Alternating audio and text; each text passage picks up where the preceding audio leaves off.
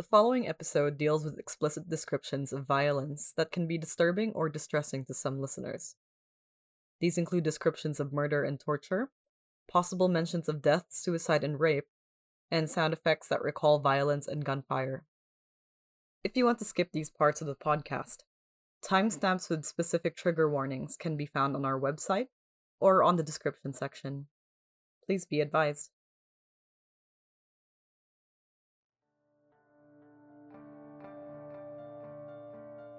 The Philippines has a bad habit of forgetting. Contrary to popular belief, a society does not have to forgive or forget. Just ask Germany and how stringent they are about preventing any Nazi symbolism from being used anywhere within its borders. We will not allow money, corruption, a shameless desire of power to erase the past. We remember the victims of martial law under Ferdinand Marcos. On their behalf, we will never quietly allow the Marcoses to assume power again. Welcome to Yugto, a podcast where we get mad about Filipino history. My team and I released about five episodes last year as a sort of pilot season to have a little feel about the space. Now, with the hellscape of 2020 over, Yugto is greeting 2021 properly with unofficial first season, and we're happy that you can join us. Each episode of Yugto will tackle a different story, all related to a seasonal theme. For this first season, we dive into the difficult living history of martial law. A hard set of decades under the dictatorship of Ferdinand Marcos that the still living Marcos family has tried to scrub away from our minds through endless swarms of misinformation and currying favor with the current sympathetic powers that be. When people defend martial law, they often talk about why it existed to defend us from communists, for the economic stability of the Philippines, for all the good, basically, that Marcos brought to the country at the time. We'll dismantle those myths in later episodes. But the fact is that these hashtag Marcos Forever people don't talk about the individual stories, the individual names. They talk about the big picture supposedly and they ignore the farmers who just wanted better control of their land the religious people who were just defending the poorest of the poor the jeepney drivers and teachers who just wanted better working conditions the indigenous people who just wanted to stay on their sacred places the students who were just studying for a better tomorrow.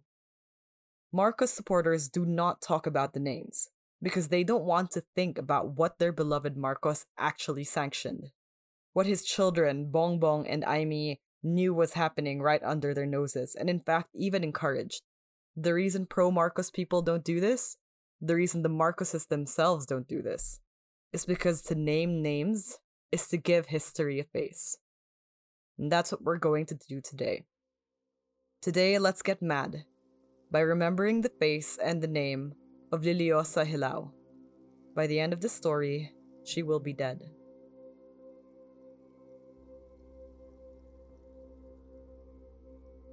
It's September 1972, and Liliosa Hilao has been frequently wearing black.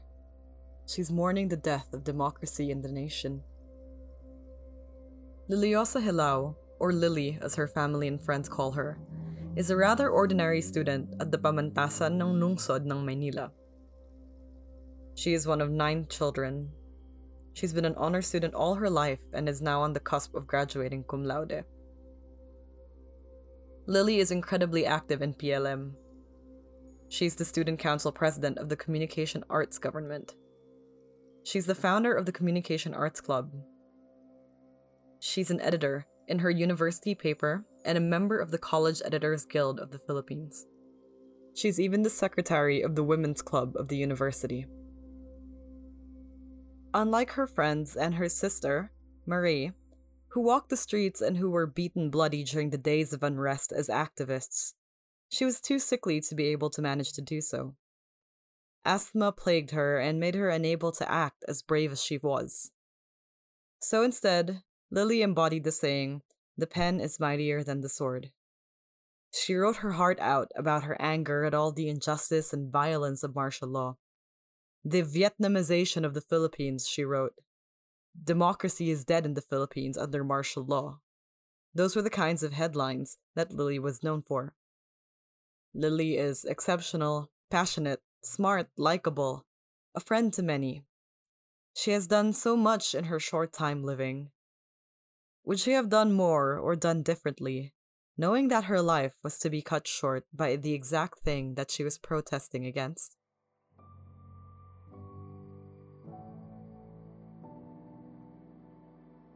It is April 4, 1973.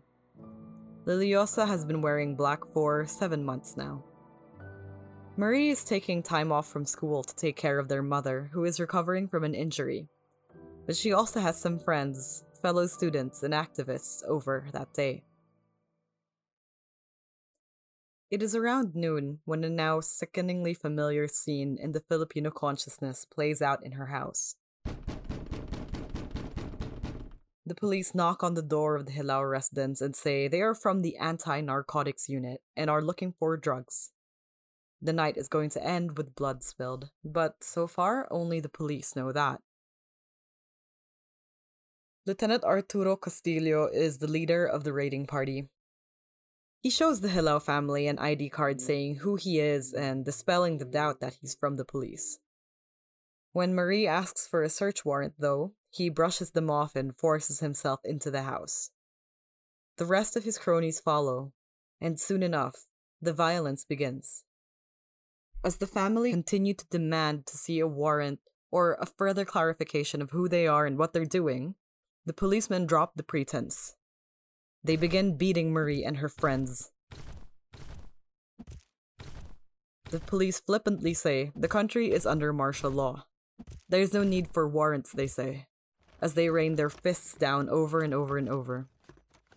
The Hilao family is forced to stay put where they are, upstairs or downstairs, wherever they were found, under threat of violence. The policemen overturn the first floor, knocking things over, sticking their dirty hands into the fridge, and taking food without permission. It becomes clear that despite their anti narcotic claims, they are not looking for drugs. The men begin to ask out loudly to Marie and her siblings, Where is your brother? Marie and Lily's brother is yet another known activist. It's unclear why they're here for him, and not Marie, not Jan, her other friend present and beaten on the floor, and another quite well known activist.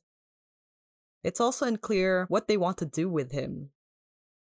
In the midst of all this fear and chaos, Marie is able to go upstairs once and ensure her mother is safe.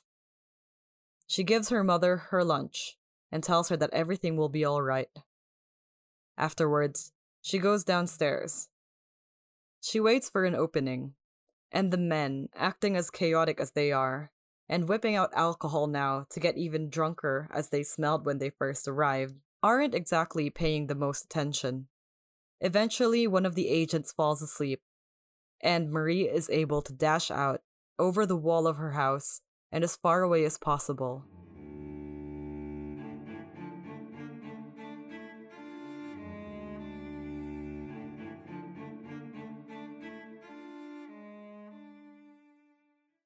The men aren't looking for Liliosa when she comes home either. But when she steps through the door, Lieutenant Castillo, either tired of waiting for assaults or out of a sick sense of his own sadism, grabs her. Liliosa had heard about the raid at her house, but she chose to go home. Liliosa is not stupid. She knows what people who support Marcos are capable of.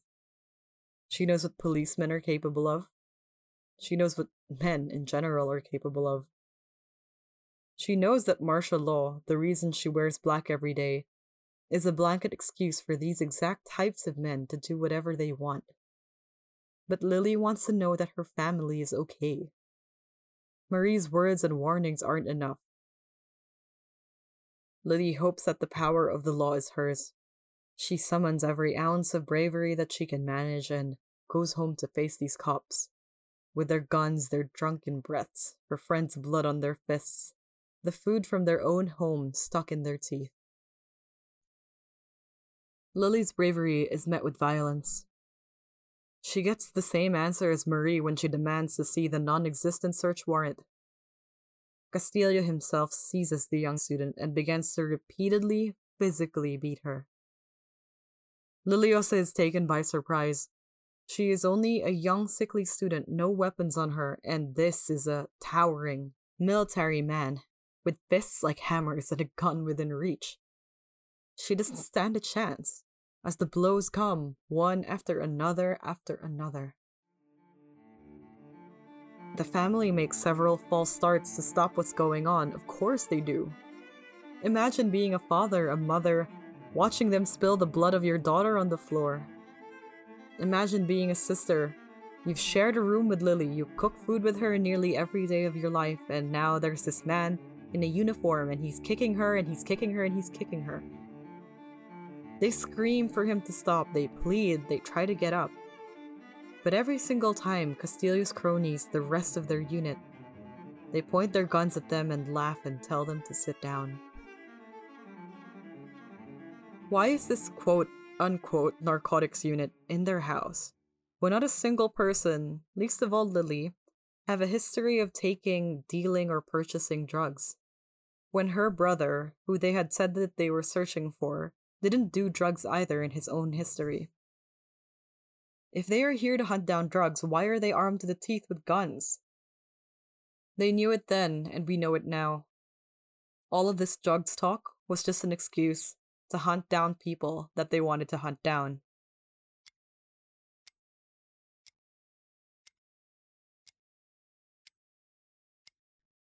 The clock has ticked past midnight now, and while no one has crossed the bridge, the stench of death is absolutely in the air. Lily, probably barely conscious, if conscious at all, is beat so bad she can't speak, she can't get up. She is handcuffed and dragged out into the men's vehicle, and they throw her in unceremoniously, along with Jan, two other students, and two more of her sisters. Without another word, the men drive off into the night and this is the last time Lily's family ever sees her alive.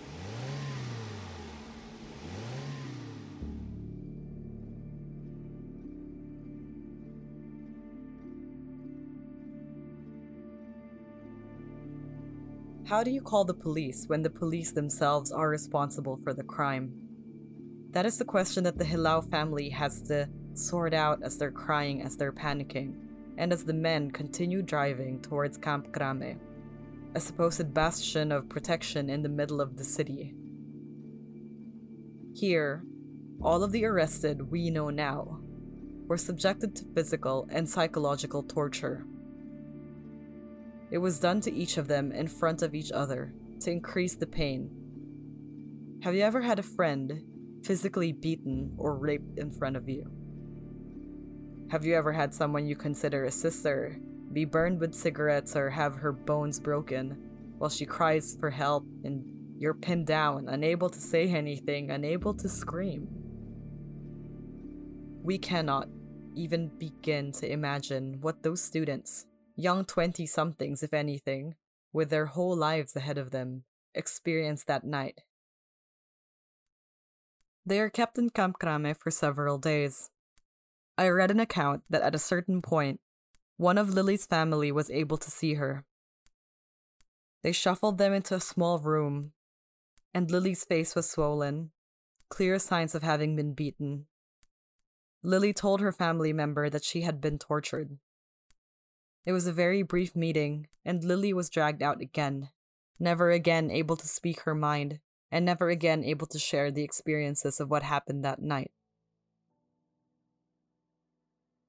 If you feel outraged, horrified, or depressed by what happened to Liliosa, then you are not alone. It's horrifying to think that this kind of thing could be happening in our country by the people who are supposed to be protecting us. This anger is righteous, and don't let anybody tell you different.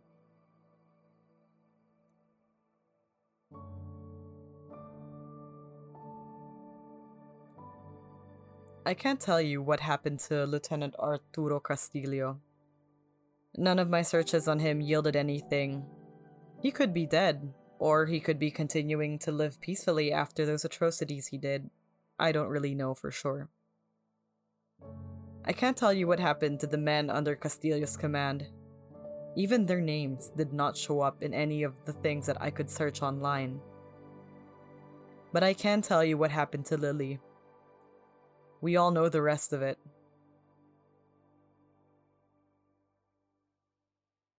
It's April 7. After three restless days of fearing the worst, one of Lily's sisters received a phone call saying that Lily was in the Camp Crame Station Hospital.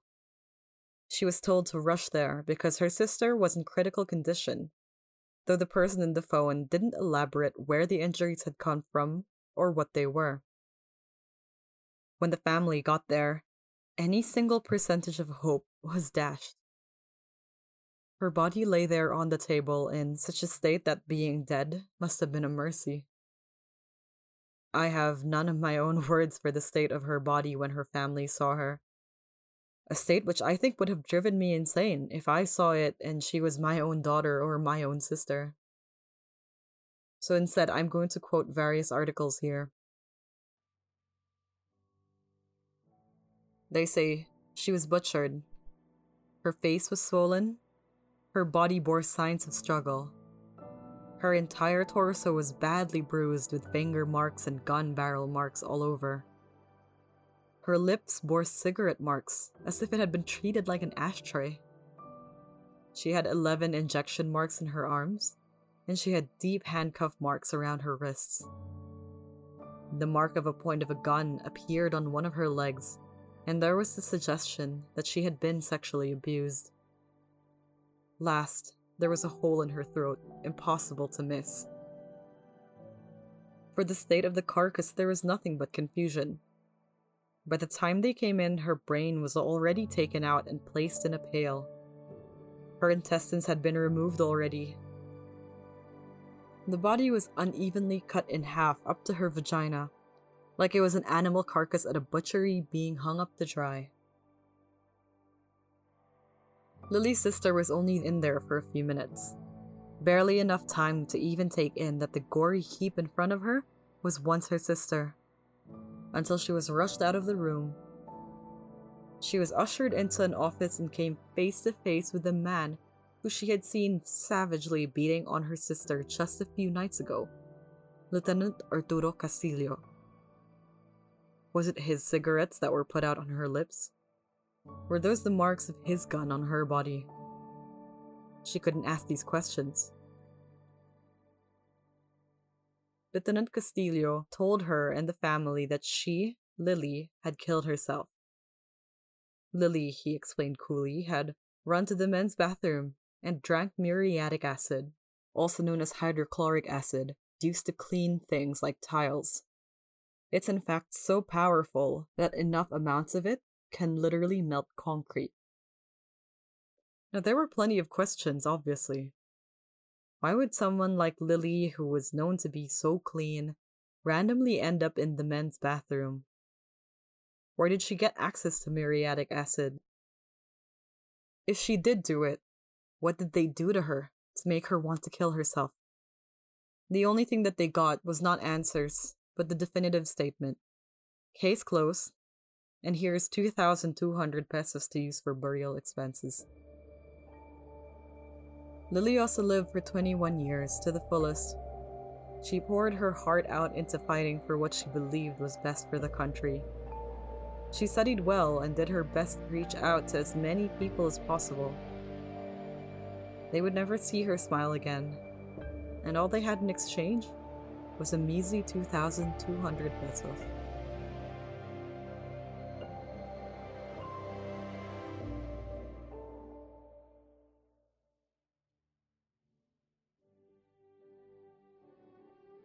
It is April 1973. Two weeks from graduation, and Liliosa Hilao is dead. According to those who were there, Lily was not the only one tortured. Every single student that was dragged off was subjected to torture and attested that Lily was forced to drink the muriatic acid that killed her. According to her friends, after Lily died, the torture session ceased.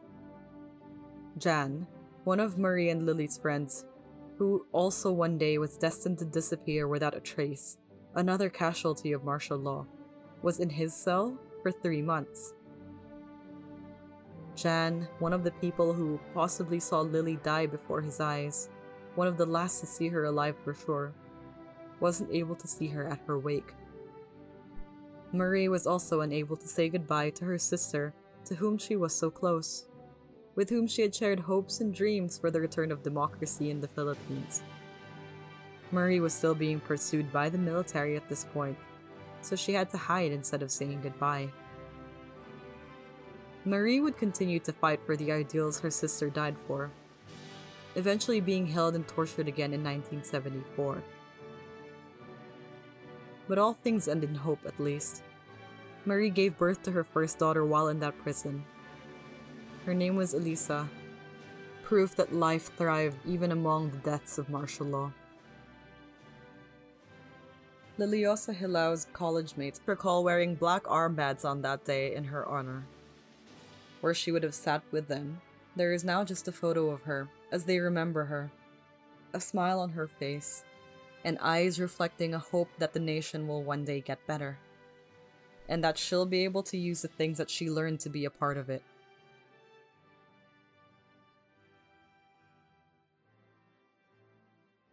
Liliosa Hilao was the first woman to die by the hands of the police or military after the declaration of martial law. She was taken from her home, tortured, probably raped, made to suffer, and killed. Decades later, the man whose iron fist brought down this pain and indignity upon her and thousands of others, and who died peacefully in bed surrounded by family, would be buried by our current president in the Cemetery of Heroes. Today, thousands of doors have been broken open and people shot in the streets by policemen who claim to be from drug squads, part of the Duterte's campaign. We at Yugto believe that to forget our history is to forget ourselves and who we are. Forgetting our history is not the way to move forward. In fact, it's how we get stuck repeating the same mistakes. For those out there who support or work for the Marcoses and Dutertes, do they remember Liliosa Hilao? Do they remember how they dragged her out into the night and put out cigarettes on her lips? Do they remember how they said she killed herself by pouring acid down her throat? Do they remember that she was just a university student who had never been to a rally, who wasn't with the communist army, who had never threatened anyone in her life? Remember her story. It is the story of countless others in the name of Liliosa Hilao, we remember the past. We remember the truth. Let's continue to fight for the truth of our Filipino past and the future of justice and dignity that we all deserve.